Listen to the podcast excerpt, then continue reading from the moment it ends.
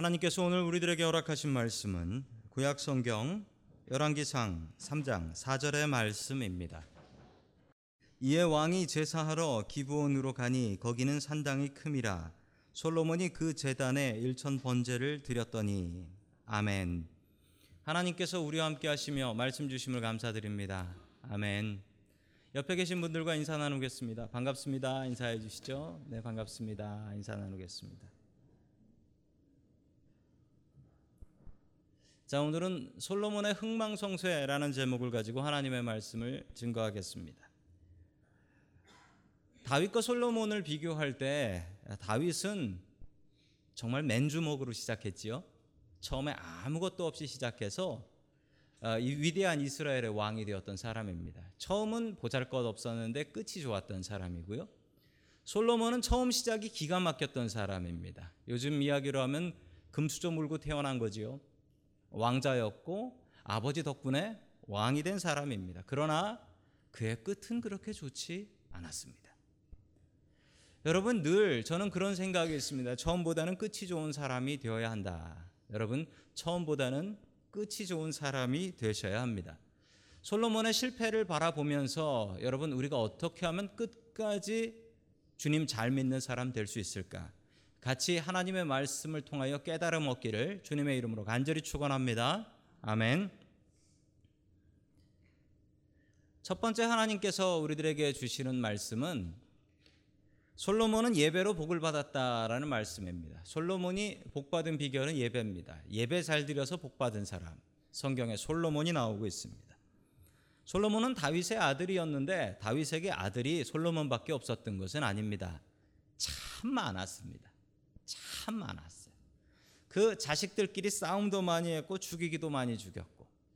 여러분 다윗의 자식들 중에 솔로몬이 왕이 될 확률은 얼마였냐면 거의 없었습니다. 왜냐하면 당시의 왕은 서로 싸움하지 않기 위해서 제일 큰 사람, 제일 첫째가 왕이 되는 경우가 흔했습니다. 자, 그런, 그런 거로 따지면 솔로몬은 왕이 될 사람이 아닙니다.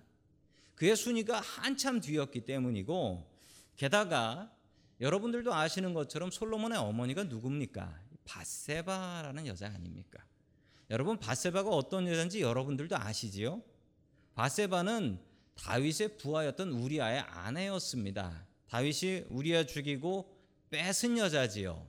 여러분 그걸 우리도 알고 있지만 여러분 이스라엘 사람들도 알고 있었습니다. 그러니 솔로몬이 왕이 된다. 이건 있을 법한 일이 아닙니다. 솔로몬이 왕이 될 수 없어요. 여러분 그런데 다윗은 솔로몬이 왕이 되어야 된다라고 확신했습니다. 하나님께서도 솔로몬을 왕으로 뽑아 주셨습니다. 그 이유는 뭘까요? 솔로몬이 순위는 늦었지만 솔로몬은 그 아들들 중에 가장 믿음 좋은 아들이었기 때문에 그렇습니다. 다윗의 믿음을 본받은 유일한 아들이 바로 솔로몬이었습니다.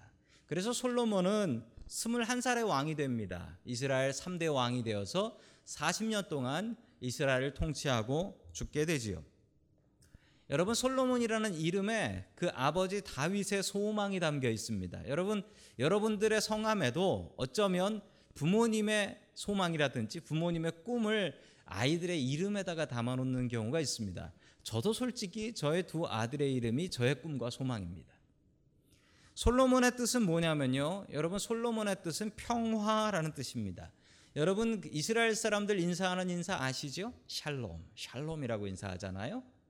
자, 샬롬이라는 인사 거기서 나온 말이 솔로몬입니다. 평화라는 뜻이에요. 평화. 다윗이 평화로운 세상을 보지 못했습니다. 자기는 전쟁했고 사람 죽이고 싸우고 그러고 나면 원수 생기고 그 원수가 자기를 노리고 이걸 반복했던 사람이에요. 그래서 다윗의 꿈에는 평화가 있었으면 좋겠다라고 생각했던 것이죠. 여러분 다윗이 헤브론이라는 수도를 버리고 예루살렘으로 수도를 옮깁니다. 그 이유가 무엇인지 아십니까?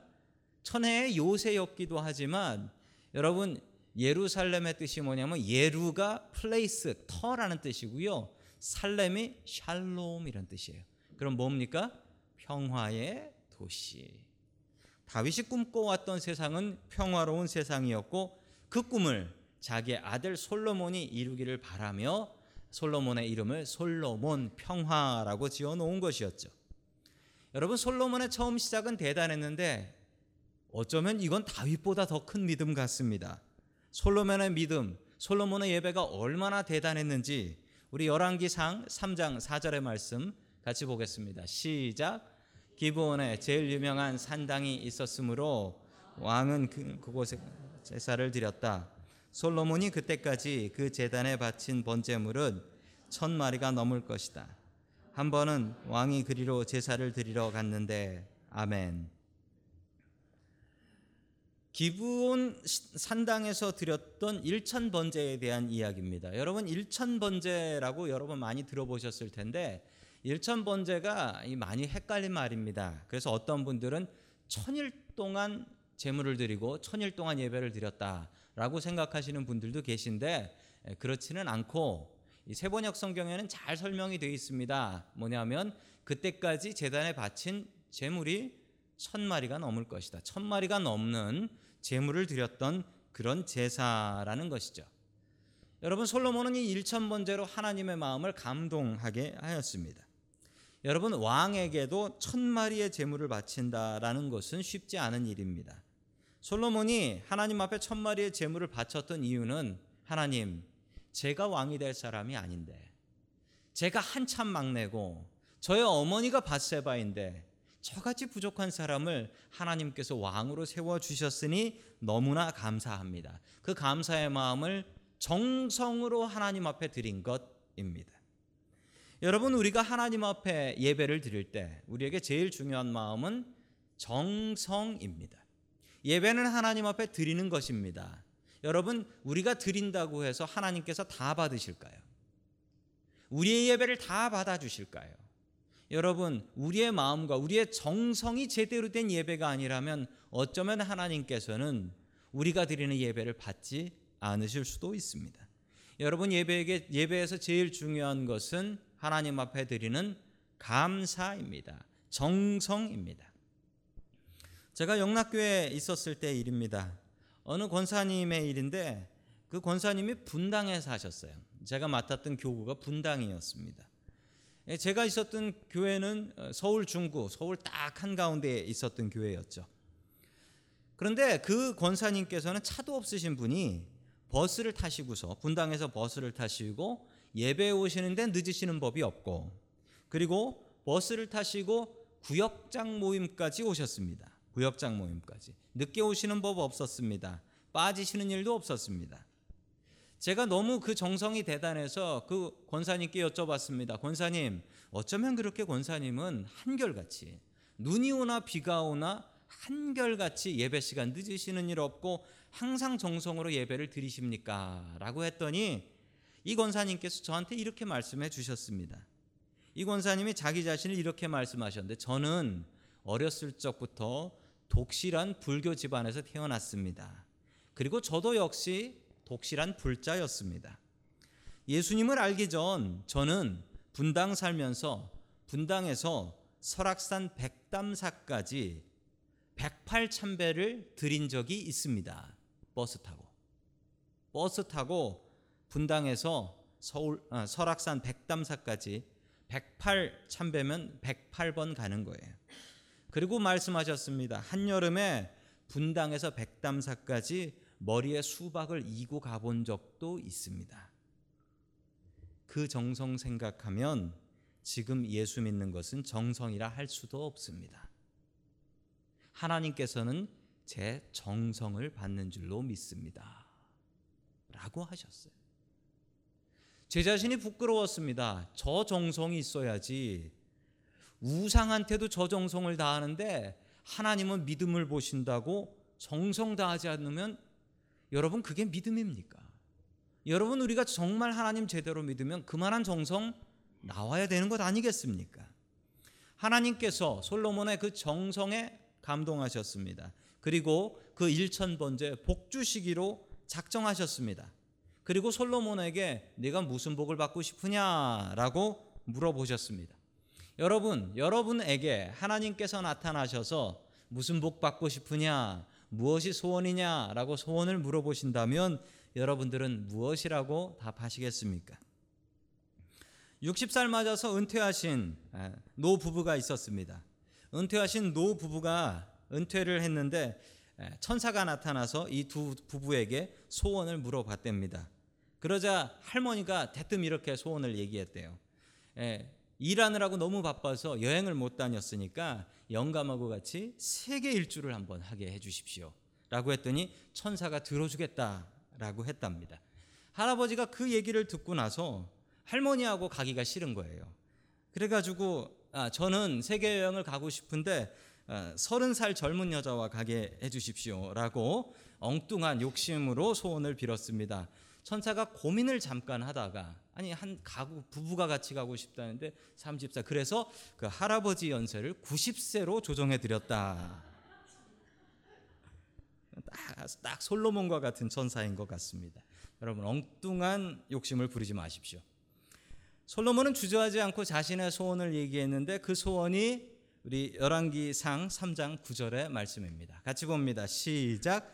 그러므로 주님의 종에게 지혜로운 마음을 주셔서 주님의 백성을 재판하고 선과 악을 분별할 수 있게 해주시기 바랍니다. 이렇게 많은 주님의 백성을 누가 재판할 수 있겠습니까? 아멘. 지혜로운 마음을 달라라고 소원을 빌었습니다.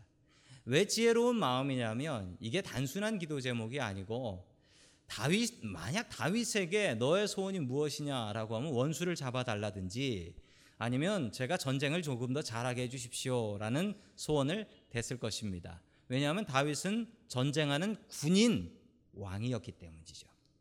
그러나 솔로몬은 전쟁하는 군인이 아니었습니다. 그는 정치하고 행정하고 다스리는 그런 정치적 행정적인 왕으로 바뀌었기 때문에 솔로몬은 지혜가 필요했던 것이죠.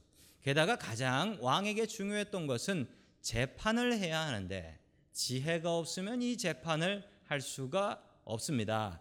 여러분 어느 나라나 공부 제일 잘하는 사람을 재판관으로 세우는 그런 문화가 있지요. 그 이유가 왜 그러냐면 이 재판을 하는 것은 지혜로운 마음이 가장 필요한 분야이기 때문에 그렇습니다.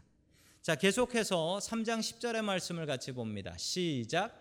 주님께서는 솔로몬이 이렇게 청한 것이 마음에 드셨다. 아멘. 마음에 드셨다라고 합니다. 왜냐하면 자기 욕심을 내지 않았어요. 뭐 서른 살 젊은 여자하고 뭐 이런 얘기를 하지 않았다라는 거죠. 그리고 정말 자기에게 필요한 것을 구했습니다. 자, 솔로몬이 복받게 된 비결은 무엇입니까? 필요했기 때문에 받은 게 아니라 솔로몬은 예배 잘 드려서 복받은 사람입니다. 여러분, 예배가 복받는 비결이고 복받는 통로입니다. 여러분 우리의 삶이 중요합니다. 그런데 그 삶을 살아가면서 일주일 내내 하나님 생각하고 살 수 없다면 여러분 이 시간만은 오직 하나님만 생각하십시오.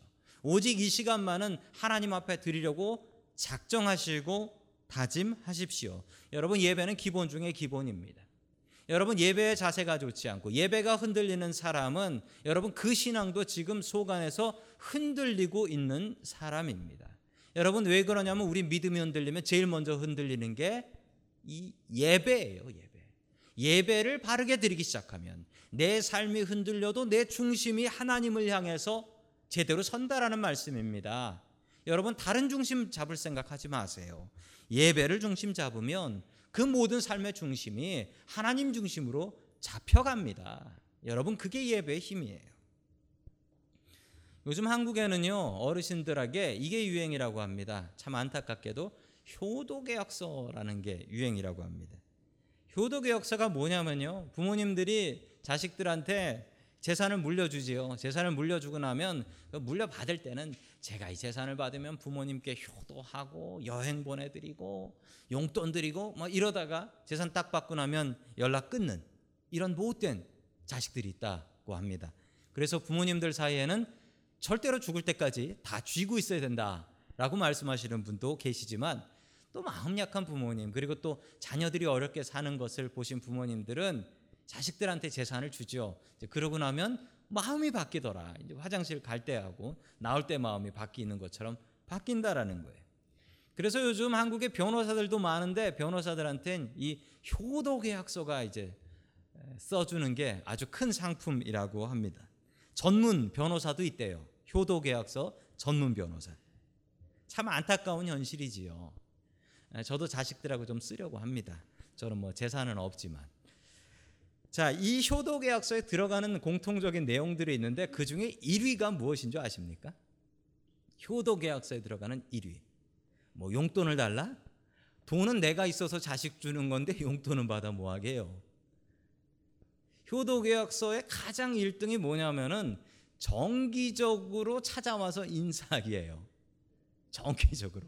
정기적이라고 넣으면 안 된대요. 정확히 넣어야 된대요. 뭐 일주일에 한 번이라든지 한 달에 한 번이라든지 명절 때마다 한 번 뭐 이런 식으로 시골에 계신 부모님 명절 때마다 꼭 와야 한다. 뭐 이런 조항을 넣는다라고 합니다.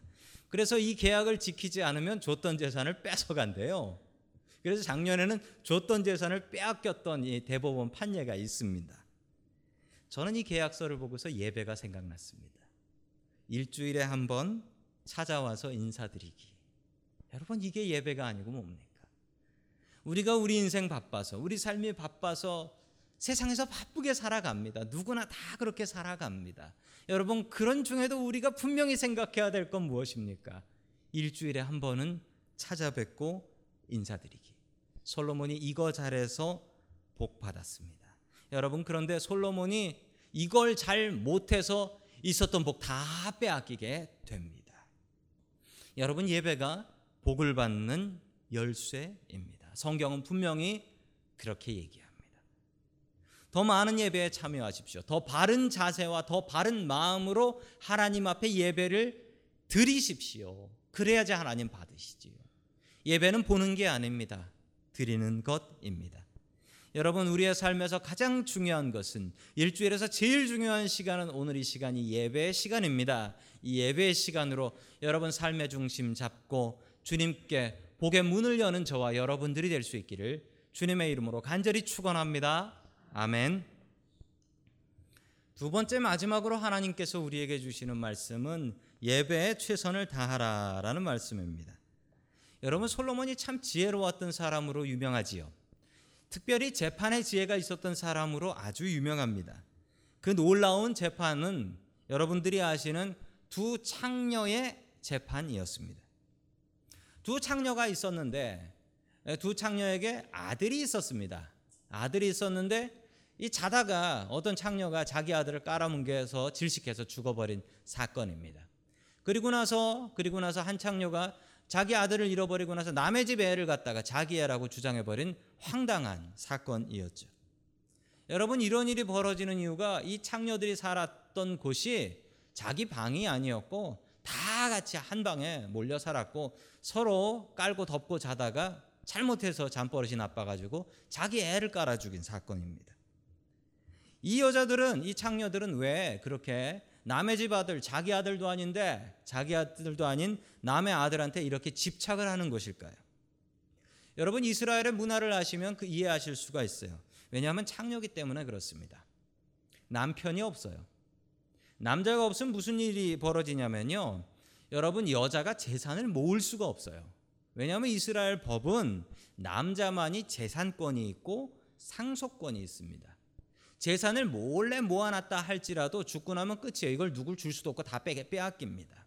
살아 있어도 남들이 남편이 없는 것을 보면 그 재산을 빼앗아 갑니다. 빼앗아 가요.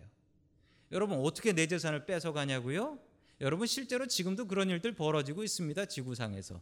제가 아는 선교사님 계신데 그 선교사님 잠깐 휴가 갔다 오니까 다른 사람이 살고 있더래요. 그래가지고 야 이거 내 집이니까 나가라라고 하니까 내가 지켜줬으니까 자기 집이래요. 외국인은 재산권이 없대요. 그러면서 빼앗아 가더랍니다. 이러니까 아들 하나가 있다라는 것은 키울 아들이 있다라는 게 아니고 내 미래고 내가 재산을 모을 수 있는 기준과 근거가 되는 거예요. 그러니까 이 창녀들이 목숨 거는 겁니다. 이 자식에. 자, 이러자 솔로몬이 기가 막힌 판결을 내리죠. 우리 다 함께 25절 말씀 같이 봅니다. 시작. 왕이 명령을 내렸다. 살아있는 이 아들을 둘로 나누어서 반쪽은 이 여자에게 주고 나머지 반쪽은 저 여자에게 주어라. 아멘. 솔로몬이 기가 막힌 판결을 내립니다.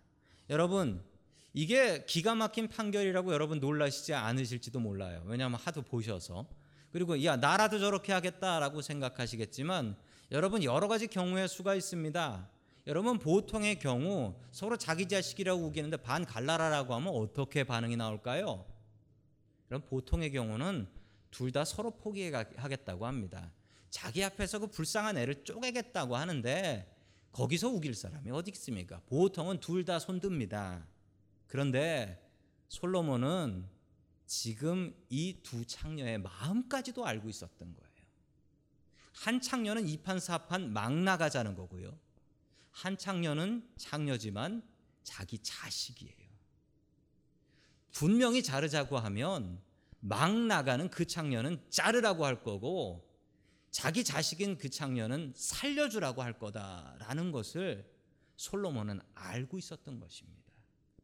여러분 솔로몬은 배짱으로 안 돼도 뭐 내 자식인가 이게 아니라 그 두 여자의 마음까지도 꿰뚫어 보고 있었던 것입니다. 그래서 기가 막힌 판결이라고 하는 것이죠.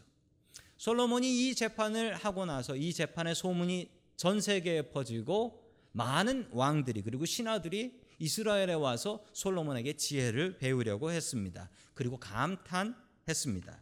자, 그 모습이 열왕기상 10장 24절에 나옵니다. 같이 봅니다. 시작.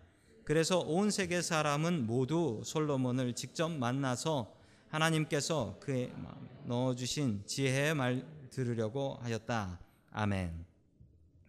이러면서 솔로몬은 천천히 교만해졌습니다. 왜 교만해졌냐고요? 내가 재판하면 지혜롭게 하고 다른 사람이 하면 못하니까. 내가 하면 되고 다른 사람이 하면 안 되니까. 여러분 그 지혜가 누구에게서 온 지혜입니까? 하나님에게서 온 지혜가 아닙니까? 그런데 여러분 하나님께서 주셨다고 해도 되는 사람 있고 안 되는 사람이 있습니다.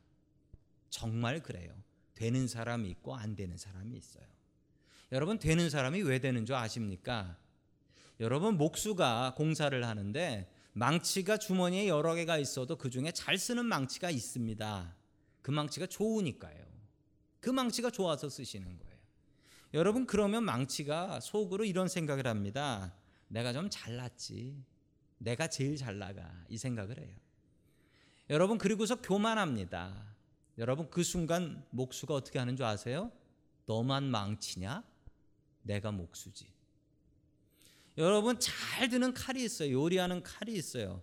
여러분 칼이 요리합니까? 주방장이 요리합니까? 주방장이 요리하지. 아니 칼이 좀 잘 든다고 해가지고 칼이 교만해가지고 야 내가 요리하면 맛있어라고 얘기하면 됩니까? 안 됩니까? 여러분 솔로몬이 가졌던 마음이 이 마음입니다. 하나님께서 들어쓰시면 하나님께 영광 돌려야지 그 영광을 자기가 받고 있으면 어떡합니까? 내가 좀 지혜롭다고 생각해서 이제부터 하나님 빼고 내가 정치할 거야. 내가 이 나라 다스릴 거야. 이러면 어떡합니까? 여러분 하나님의 일을 하는 사람들 특별히 명심하십시오. 여러분 우리는 그냥 도구입니다. 도구는 주인이 쓰다가 던져 버리면 끝인 거예요. 도구는 잘난 척할 수 없습니다. 계속해서 열왕기상 11장 4절 말씀 같이 봅니다. 시작. 솔로몬이 늙으니 그 안에 솔로몬을 꿰어서 다른 신을 따르게 하였다. 그래서 솔로몬은 자기의 주 하나님께 그의 다윗을 못하였다. 아멘. 솔로몬에게 후궁이 700명, 첩이 300명, 합쳐서 1000명. 예. 여러분 아내가 1000명이어서 365로 나눠도 3년을 대기표를 받고 기다려야 되는 그런 당황스러운 상황이 벌어졌습니다. 이 후궁과 첩들이 외국의 공주들이었습니다. 외국 공주들을 데리고 와서 정략 결혼이라는 걸 한 거예요. 정략 결혼이라는 걸. 여러분 그러면 다른 외국하고는 사돈 관계가 맺어지게 되는 겁니다. 그러면 무슨 일이 생기나요? 공격을 못 하죠. 내 딸이 인질로 잡혀 있는 꼴인데 어떻게 그 나라를 공격합니까? 여러분 그래서 솔로몬 왕 때는 이 전쟁이라는 게 없었습니다. 전쟁할 만한 나라가 있으면 그냥 딸을 주세요. 딸을 주세요. 딸을 주세요. 데려가서 살면 되는 거죠. 그리고 그 딸을 지국으로 섬겼던 거죠. 여러분 솔로몬의 안타까운 점은 솔로몬이 아버지 다윗에게 믿음도 배웠지만 아버지 다윗에게 나쁜 것도 배웠습니다. 여러분 이렇게 많은 아내 두는 것을 누구에게 배웠을까요? 여러분 안타깝게도 자기 아버지 다윗에게 배웠습니다. 여러분 다윗은 그 요즘 유행하는 게임 어, 포켓몬 모으듯이 길에서 아내들을 모았어요. 아내들이 참 많았어요. 그 많은 아내들에게서 또 많은 자녀들이 나왔고 그 자녀들이 서로 죽이는 피비린내 나는 싸움을 벌였던 것이죠. 지난주에 청소년 부모님들 세미나가 있었습니다. 여러분 그 세미나에서 참 많은 은혜를 받았던 말씀이 자식은 부모의 말로 배우지 않는다라는 사실이었습니다. 자식은 부모의 행동을 통해서 배운다. 말한 것이 행동하고 맞으면 아, 저게 맞는 말이구나. 근데 말만 하고 자기는 하지 않으면 아, 저거는 안 해도 되는구나. 이렇게 아이들이 깨닫는다라는 것이었습니다. 여러분 다윗이 그러했습니다. 여러분 다윗이 솔로몬에게 믿음도 전해줬지만 다윗이 솔로몬에게 나쁜 것도 전해줬습니다. 솔로몬은 이 외국 여자들이 가지고 온 우상들 다른 종교들도 존중해 줬을 뿐만 아니라 늙어서는 이 우상의 종교까지도 믿고 따르고 하나님 버렸다. 여러분 솔로몬의 이름이 평화입니다. 그 이름값은 했습니다. 평화를 이뤘습니다. 그런데 하나님 팔아서 평화를 이뤘습니다. 여러분 우리는 평화를 이루는 사람이 되어야 되는데 하나님 버리고 하나님 팔아서 평화 누리는 사람이 아니라 하나님 때문에 하나님 믿기 때문에 이 세상에 복음을 전해서 평화를 이루는 그런 사람이 되어야 합니다. 솔로몬은 평화는 이뤘지만 하나님을 버리는 말도 안 되는 실수를 저질렀습니다. 예배에 실패하고 나니 그의 복도 날라가 버렸습니다. 효도 계약서처럼 말입니다. 작년에 뉴욕을 다녀왔습니다. 뉴욕에서 가장 인상 깊었던 곳은 그 록커펠러 센터라는 곳인데 그 록커펠러 센터 70층짜리 빌딩입니다. 그 꼭대기에 올라가면은 전망대가 있습니다. the Rock이라고 하는 전망대가 있어요. 자, 그 전망대에 올라가면 뉴욕을 제대로 다 볼 수 있었고 참 좋은 경험이었습니다.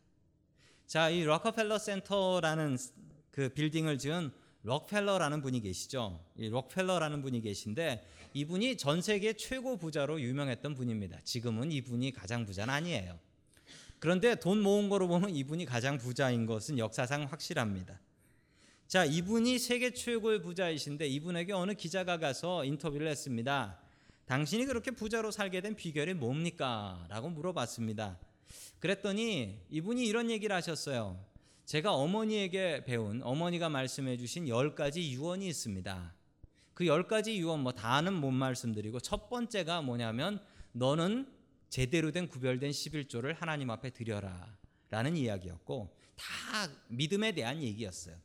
맨 마지막 열 번째가 뭐였냐면 너는 예배 시작하기 30분 전에 도착해서 항상 맨 앞자리에 앉아서 하나님 앞에 가장 정성껏 예배를 드려라. 여러분 오늘 이 예배를 위해서 얼마나 많은 정성을 준비하셨습니까? 여러분 오늘 이 예배를 위해서 얼마나 많은 시간을 투자하셨습니까? 여러분 하나님께서는 우리의 정성을 받으십니다. 하나님께서 오늘 이 예배를 기대하고 계십니다. 여러분 이 예배 어떻게 드려야 할까요? 우리가 드린 모든 예배가 하나님 앞에 다 받아들여지는 것은 아닌 것 같습니다. 여러분, 우리의 예배가 어떻게 하면 하나님께서 받으시는 예배가 될까요? 우리의 정성을 다하는 예배입니다. 우리의 마음을 다하는 예배입니다. 여러분, 우리가 목숨 걸어야 될 일이 있다면 그것은 분명히 하나님 앞에 드리는 이 예배일 것입니다. 바른 예배로 하나님께서 주시는 복의 문을 여는 저와 여러분들이 될 수 있기를 주님의 이름으로 간절히 축원합니다. 아멘.